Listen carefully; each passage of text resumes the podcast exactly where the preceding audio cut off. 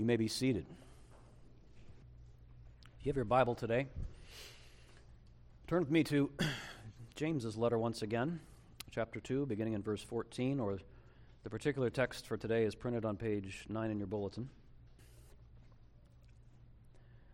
What good is it, my brothers, if someone says he has faith but does not have works?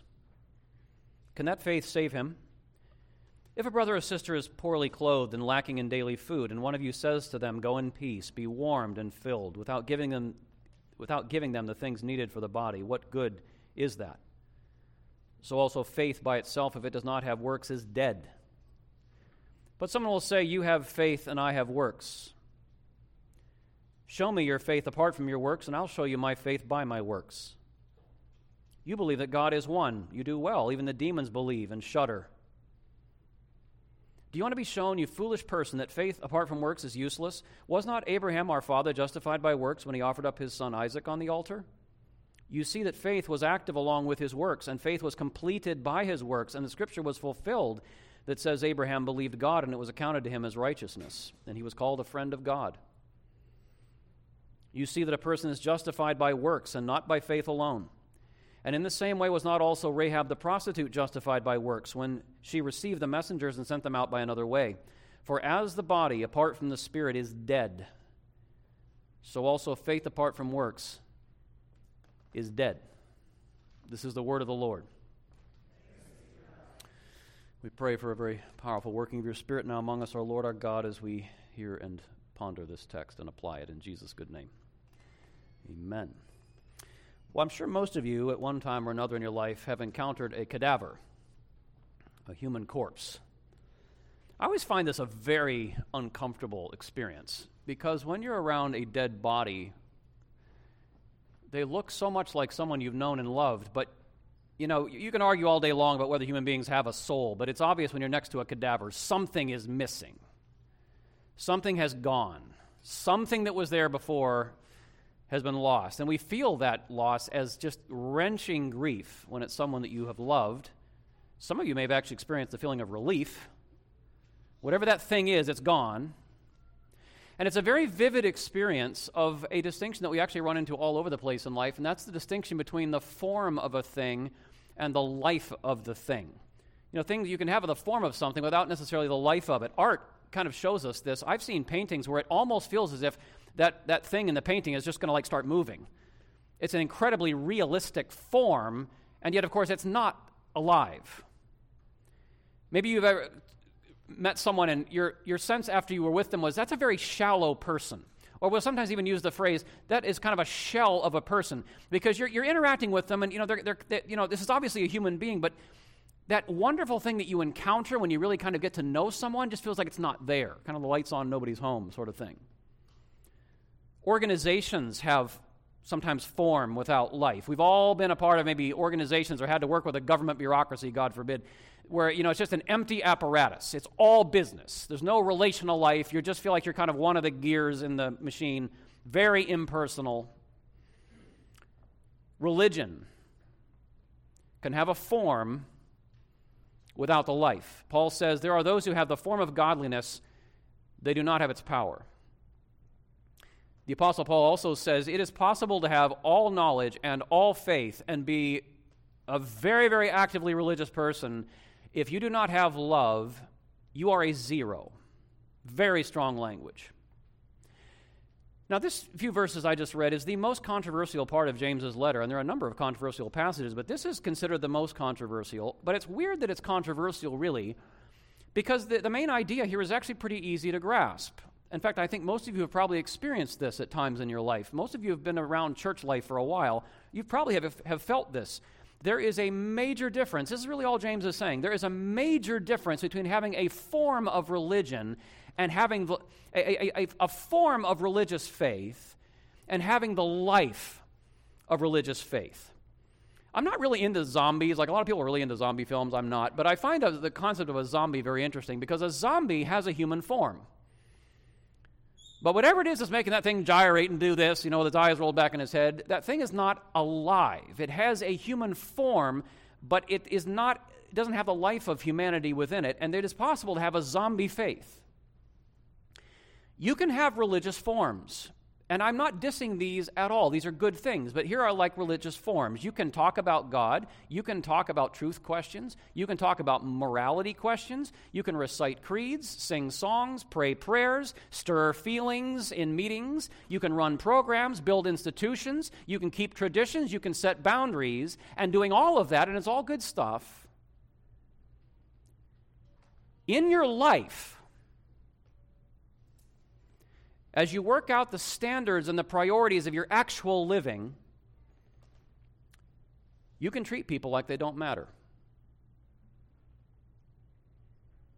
In fact, James is saying in this chapter, you can actually be merciless to the very people that Jesus came to seek and to save and to help and to heal and to befriend. You can be blind, you can be a very religious person doing all the things I just mentioned and be blind to people, callous to people, indifferent to people, too busy for people, impatient, harsh, unforgiving, even abusive.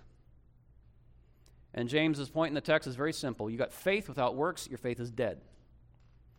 Very strong stuff. I just want to talk for a few minutes today about two things. Number one, good works. Good works they prove our faith, and secondly, they perfect our faith. And I just want to kind of talk about what that means. Just open this up, and I really would like us just kind of open our hearts to this. It's been really working on me this week. Now, what do you suppose has made this text controversial? Somebody look at verse 4, 24. Look at verse 24. You got your bulletin? Don't be lazy. You know, we got to work together a little bit here. Get your, get your text. What's it say? Verse 24. Why do you think this text has caused a lot of fuss for people? What's the problem? Verse 24. I'll read it. You see that a person is justified by works and not by faith alone. Now, why would that be controversial? Somebody tell me. It sounds like the exact opposite of what Paul teaches. And what's that, brother? We are justified by faith alone without works. I mean, you almost couldn't have it be more on the surface, more, you know, identically opposite, right?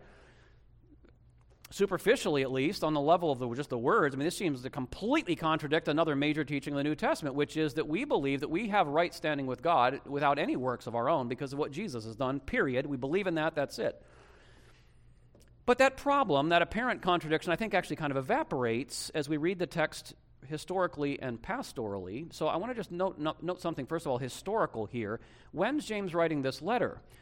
Um, James is writing his letter before the debate breaks out in the book of Acts about whether Gentiles who have come to faith in Jesus need to do Jewish works in order to be saved. In other words, for the, these Gentiles to be really regarded as saved people who have received God's salvation and are numbered among his people, they have to do Jewish works. Specifically, they have to get circumcised, they have to observe Jew, Jewish dietary laws and maybe Jewish feast dates, that sort of thing. Now, that was the, what led to that whole debate in Acts 15, where the whole church kind of got together and had to discuss this, because, you know, for the first time, Gentiles are coming and being part of the people of God. Do they need to be circumcised? And it's very interesting. In that later debate, guess who said the answer is no? Well, Paul, you'd expect. Paul said, No way do you have to be circumcised as a Gentile to be saved. You believe in Jesus, that's enough. Guess who also said the same thing? James. They agreed. Gentiles do not need to do Jewish works of the law in order to be saved and numbered among God's people. So, historically, James is writing before all that kind of breaks out. And if you look closely, he's answering here a very different question than that later question, as important, really important as that is. So, we can th- look at the text pastorally. And if you look at the text kind of thinking about James's pastor's heart, it's really obvious what he's getting at here. And what's crazy is, Paul gets at this very thing in his letters too. And the question that James is wrestling with is not whether the Gentiles have to do Jewish works of the law in order to be numbered among God's people and receive God's salvation. James is wrestling here with the question do God's people, being God's people, act like it? That's the question. Not whether you need to do works of the law in order to be among God's people, but assuming you are among God's people, do you act like it? Do, you know, is there, do our lives actually justify this claim that I'm a child of God? I'm a follower of Jesus Christ. Okay, fine. Does your life actually justify that claim? That's what he's asking. And it's interesting. I, I you know, as a pastor, you got to be a little bit careful with people. You don't make it feel like you're machine gunning them with you know hard truths. So, so James takes an interesting tack here. He he opens up this question through a very intense conversation with an imaginary reader. So he doesn't just like, you know, draw the crosshairs on anyone he's actually reading the letter, but he, he, he imagines a reader uh, in verse 15, and he, he, he creates this kind of extreme hypothetical. So let's begin with that and just kind of walk with James through what he does here. And he gives this extreme situation, and he says, Let me suppose that a brother or sister among you all didn't have enough clothing and food, and one of you, so he creates this imaginary reader. He says, Let me just throw out this crazy hypothetical. Suppose there's someone who doesn't have enough food or clothing, and they come, and that you see the need, and your response is, You know, go in peace be warmed and filled. Something is pretty obviously missing. If you're a follower of Jesus and you see like basic human needs and you substitute a kind of faith blessing you know, go your way, be warmed and filled. A kind of a faith blessing, you substitute that for really helping people. I mean, I could illustrate it like this. Let's suppose it's a freezing cold January day, and you're driving past my house, and your car dies, and, and you are out there, and it's like blizzard conditions, and you walk up on my front porch, and you knock on my door, and you are out of gas, or your car's broken down, and let's say you're out of gas and you're freezing, you know, you're stamping your boots and you're, you're shivering on my front porch. You're like, you know, Pastor Miller, could, could I just, you know, I just, I, I need maybe, a, I, I need to get to a gas station. And, and I say, brother, you have come to the right place. I love you and I'm going to pray for you right now. In fact, come in, let me just put my hands on your shoulders a minute. Let me just, Father in heaven, I thank you for my brother. I thank you you brought into my door so we could pray about this situation together. And I just ask you, Lord, to give this brother your strength, Lord, and, and just have your, your spirit help him to get down to that Shell station a couple of miles from here. And I just pray you'll give him the strength, Lord. And I'm just calling upon you, Lord, to move in him and to give him the strength to get that gas can and carry it back here to his car. And I pray that his car will start and all will be well. About this point in the prayer, you'd be looking at me like, Pastor, is your neighbor at home? This is not what I need right now. I love your faith. I kind of just need some gas. You don't even need to be a Christian to see how stupid that is. But James goes after this. He says, How can you, in a situation like that, claim? Now, you know, he's, he's using an extreme situation because he's trying to get us to see the point. How could you possibly claim to believe in Israel's God we're talking about a God who made the world so full of good things out of generosity for his creature, who broke the chains of the slaves of Egypt, who fed his people for 40 years with manna out of heaven in the wilderness, brought water out of a rock. He cares for the orphan, the widow, the slave, the, the downtrodden, the stranger. How could you say you believe in that God? How could you say you believe in his Messiah, Jesus? I mean, Jesus, who went about healing lepers and, you know, feeding thousands and, and, and, and acts like this. I mean, are you seriously going to say you're a Christian and do this? Oh, but I'm under grace, Pastor. Are you really going to use the grace, the generosity, the love of God to justify this kind of behavior? And he just hits it right. He just gut punches it in verse 17. He says, if, if that's who you are, imaginary reader, your faith is dead. Your faith is dead. Whoa. It's interesting in verses 18 and 19. He, he anticipates immediate pushback.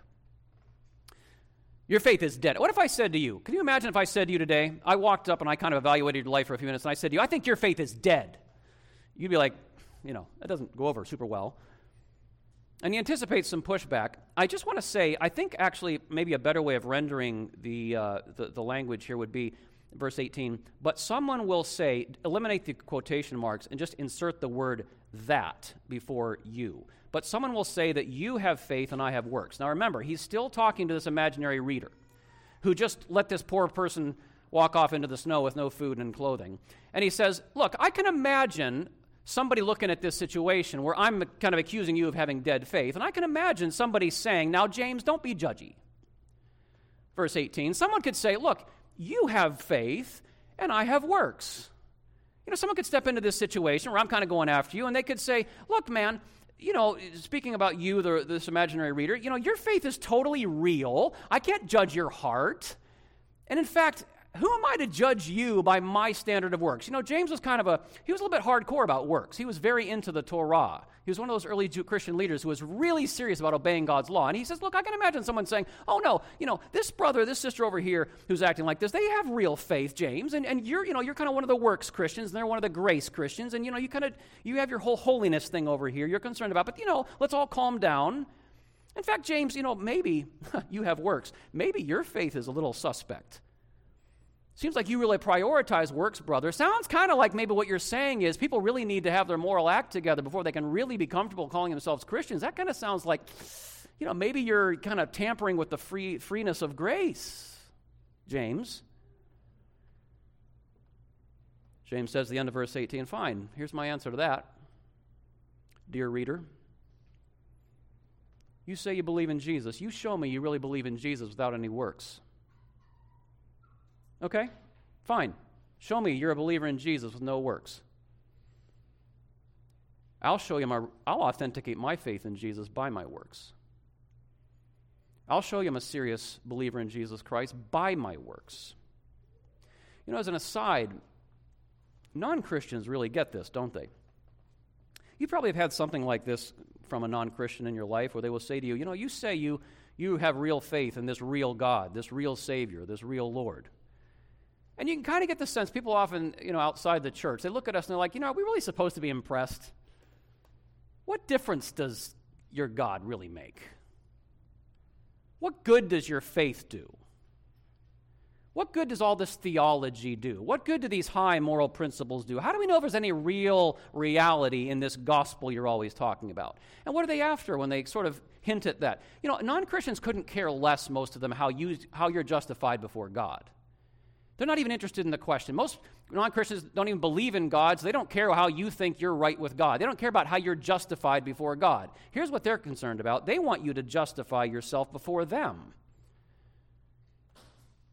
They want you to justify your Christian faith and all this theology and these high moral principles. So justify that to us by doing something. What does it do? How does it change the way you treat people, how you actually live and love in the world? That, you know, non-Christians kind of, they, they, they dial into that. Well, then, James, you'll notice, beginning in verse 19, he anticip- uh, he, he, there, there's kind of an unspoken, desperate move by this hypothetical reader. So James has said to this reader, this hypothetical reader, your faith is dead. They've come back with this, well, maybe someone could say, you know, you have faith, I have works. And then the, this hypothetical reader seems to sort of do something interesting in verse 19, and James responds. There's a kind of desperate move where this reader seems to have pointed as proof not to their works, but to their theology. Oh, James, James. You know, you said, prove my faith. I'll prove my faith. I have great theology. I believe that the Lord our God is one. I adhere to the basic creed of the Judeo Christian faith, which is Hear, O Israel, Shema, Israel, the Lord our God, the Lord is one. I hold to that. In fact, I've read the reformers, James. I've read the evangelical theologians. I'm, I, I am theologically very literate, and I, I absolutely sign on to all of it. That seems to be what was said in the background. And in verse 19, James says, You believe that God is one. You have orthodox theology. And boy, this is just hard. He says, If orthodoxy is all you've got, if accurate beliefs is all you've got, may I just remind you there are a few places in all of reality that are more orthodox than hell. The demons are mighty good theologians. And you know the difference? They shudder. They shudder. I was talking with a young man Friday night who was talking about a lot of worship services he's been where what is so troubling to him is there is no sense whatsoever in this worship that anyone in this room trembles before God. Shudders. You know what shuddering is? It's like, I am undone. That's shuddering. James says, let me talk about the theology in hell. They, they shake.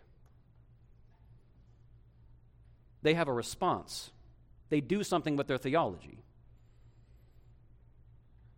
How much more response should be evoked from people who don't need to shudder before God like that because they know God as Father through the saving work of Jesus Christ. How much more response should be even more than the demons, far more than the demons. There's an interesting interview recently between Jordan Peterson and Jonathan Pageau, an Orthodox uh, Christian, and there's you probably have some of you have seen this. Uh, it's a very moving moment in the interview where Jordan Peterson is talking about Christ. You know, Peterson, one of his big things is m- myths. He's very into world myths, and he's he's struggled, as C.S. Lewis did, with the question of how the myths relate to Christianity. And he, he says at one point in the interview, in tears, he says, What you have in the figure of Christ is an actual person who actually lived. So you have history, plus a myth. And in some sense, Christ is a union of those two things. It reminds me so much of C.S. Lewis saying Christ is the true myth.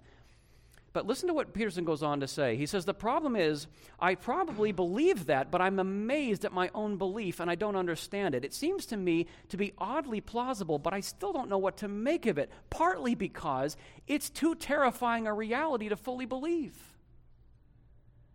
I don't even know what would happen to you if you fully believed it.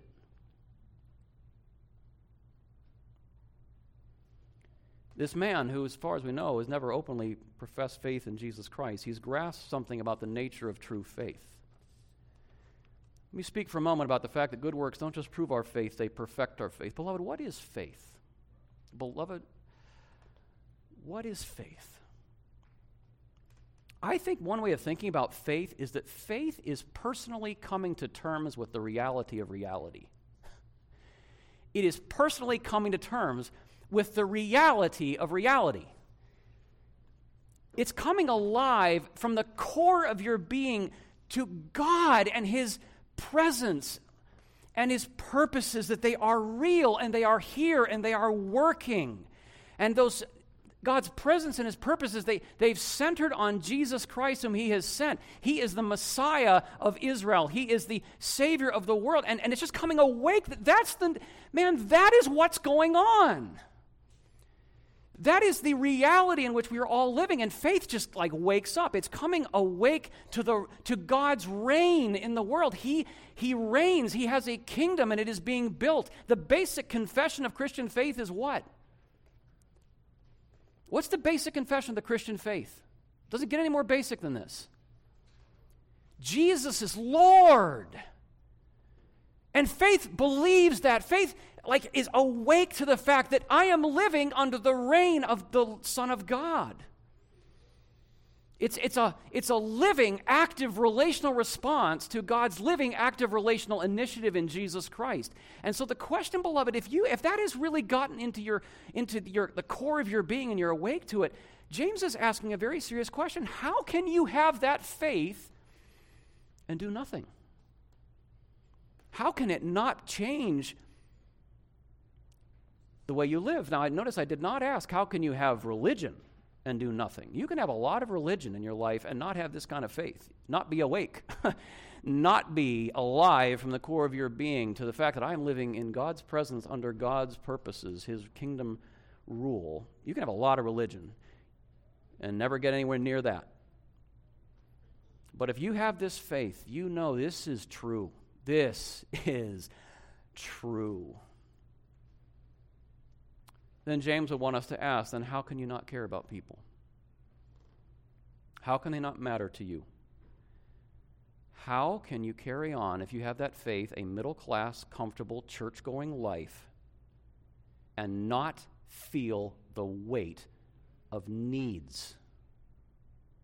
Not feel the weight of spiritual blindness in people, moral darkness, the weight of broken relationships the weight of economic oppression, the weight of social outcasting and devaluation of people, marginalizing of people. How can you not feel when you see it bondage and hopelessness and grief and pain and exhaustion and friendlessness? How can you have that kind of water and be unmoved by thirst?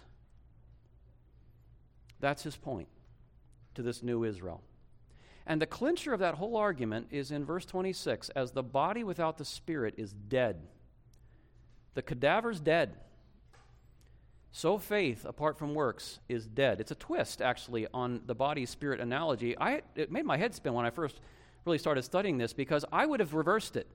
I would have said that love, works, is the body, and faith is the spirit. That, you know, we do outward things, but what animates them is the faith. And it's like almost like James inverts that, and he says, actually, the thing you need to remember, though, is the possibility of cadaver faith, of zombie faith. That you might actually have religious forms, all of these externals of faith. You might have doctrinal forms and liturgical forms and institutional forms and moral forms without a pulse. Without that irrepressible outward movement of love and mercy that comes from a heart in which the Father's love and mercy have been implanted which is the whole reason why he's writing the letter. Faith is alive, it is a living thing. And he goes on to point out here it's in living that, you know, if, here's maybe one way of thinking about it I'm alive. So it's rumored anyway. I'm alive, and it's in living that my life is completed, is fulfilled, is matured, is, dare I say, perfected. It comes into completeness. And that's faith. He says faith is it is in living, it is in working, it is in doing that faith is, the word he uses is perfected or matured, or I would use the, uh, the word fully actualized. Faith is, in, in a sense, a living potency that then actualizes in what? In works of love, loving God, loving our neighbor. Love is the very life by which faith lives. And he points out Abraham and Rahab, and they're examples of this. You probably know these stories. They believed in God. They, they, they figured out, Abraham figured out that God was God and that God's promises were true years before he offered Isaac. Rahab figured out, I don't know, you know, the, the, the, the Canaanites knew 40 years before Israel finally invaded Canaan that they were coming. And Rahab probably grew up with that on the news all the time. And she figured out long before she sheltered the spies that Joshua sent that this God was God and these people were his people. They had faith long before these works for which they're remembered. But it was through those works, Abraham's radical surrender of his son, Rahab's risking actually death in her existing social order in order to take care of these spies in Jericho, those works it was in those works that their faith came to full expression. I want to talk about that more next week, but I'll leave it for now. Let me begin to kind of wrap up here. We've talked about James's conversation with these, this reader, but now I want to just ask you guys and really ask you to think about this for a minute. I mean, this really, really matters. Is your faith living? Is your faith living? And I want to do two things as we kind of move to the end here. I want to, I want to encourage you and I want to exhort you. Let me encourage you with this. As you live your faith, you're living something that God made alive. That's really hopeful. Living faith is God's implanted gift. You remember when he said back in chapter 1 Receive with meekness God's implanted word, which is able to save your souls. God brought us forth by his word of truth. In other words, God didn't just bring the good news about Jesus and all God is doing through Jesus. He didn't just bring that to you externally where your ears heard it. He planted that within you. He, he gave you the gift of faith. And if God gave you that gift of faith, beloved, He's going to bring forth the life of faith. And I think we actually underestimate as Christians just how much God's going to do that how much perfecting God is going to do, how much completing and actualizing God can do in our lives, how much God can produce in us, what the gospel can actually do. I want to read briefly something that my dear friend Joe Minnick wrote, which I think just describes this so beautifully. And it's what keeps us from seeing works as a way of like somehow trying to earn something with God. It's, not that at all. It's just the life that God has put within us coming forth. Listen to how Joe describes this. He says people are sincerely capable of more than they think. Or perhaps better stated, people can be drawn into being capable of more than they imagine. The most attractive souls, the best willed leaders, summon what is ordinarily numb and sleeping inside of us. Like, that's what great souls and great leaders do. They summon from you what otherwise would be numb and asleep inside of you. But then notice what Joe says. He says, responsibility, like responsibility to do good works in this light is not some mountain climb that promises our eventual catching up to the posse of the godly. Rather, taking responsibility and doing good works, it's the exhale of the healed soul. I love that. That has been summoned out of its self consuming in curve and projected into the task of self giving. Do you guys find that you have an in curve? Man, I've got an in curve. And when my soul exhales under the influence of God's grace, is, is projected out into self giving, that is grace at work. And, and he says, God's mercy will never leave us alone. He will never leave us alone. Man, I feel like sometimes God just keeps hitting me with a two by four to kind of break open my, you know, the possibilities of love in Ben Miller. God will never leave us alone because that would be to refuse healing us. This is the chief spiritual insight in the Reformation view of good works. They do not merit salvation. They just are the experience of a particular aspect of salvation, which is the exhale of God's life giving spiritual in breath. Now, it's a little flowery, maybe, but it's just so beautiful. Good works are the exhale of God's grace that has been breathed into us. Be encouraged. You don't even know what good works God will and can do as He perfects your faith in the life of works. But I want to close by exhorting us, and I'm going to do a whole sermon next week on more of along this line. Let me just wrap up with this, and this is important. I, when you think about good works, because let's get practical for a minute here, I think one of the problems when we think about good works is that we think of good works mostly in terms of relief. The situation that James mentioned here is a relief situation. Someone needs food and clothing. And I think when modern evangelical Christians think about good works, they think about relief projects. And I think we need to step back from that. God wants us to think about doing good works, I believe, more in terms not just of relief, but of restoration through relationships. Let me just say what I mean. Anybody can throw money at a problem. It's so North American to be like, the poor, throw money. That's relief. Sometimes it's needed. Anybody can serve at a soup kitchen, and that's super valuable. Anybody can attend a walk for life, and that's valuable. Those are all expressions of relief. But if we really believe biblically that all misery is a result of what sin has done to relationships, we need to ask whether our relationships are in a state where we can contribute to restoring the relational lives of other people in need. That's what's really needed. People's lives need to be restored at the level of their relationships, or you can throw money and relief aid at things, dare I say, even tons of government programs at things all you want, and there's not actually restoration. But is are our lives, not just individually, but in communities, are our relationships such that we're then able to truly contribute to that restoration of the relational lives of other people? Our ability to restore others flows from what Christ is doing in our own relationships. I'll put it this way Jesus did not decide that he was going to start a mercy ministry, although he did do a lot of mercy ministry. He started a church.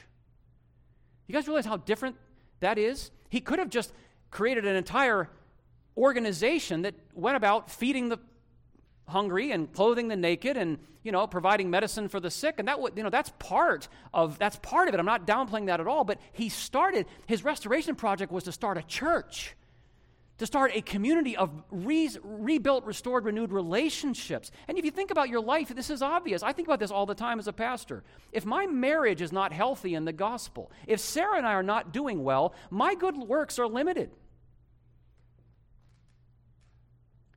If you do not have a healthy marriage, you are not going to be able to do certain good works. Because you cannot help other people restore when you're the one who needs the doctor.